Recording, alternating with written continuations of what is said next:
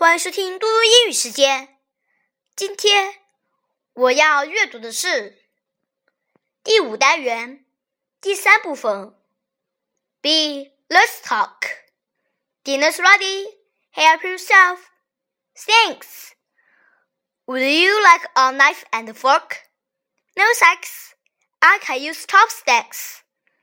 Would you like some soup? Yes, please. Let's learn.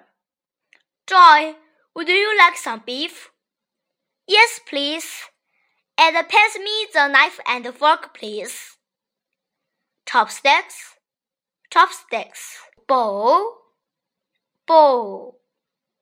Fork, fork. Knife, knife. Spoon, spoon. Let's do. Make a salad.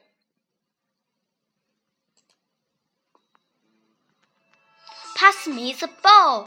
Pass me the knife. Cut the vegetables. Use the spoon.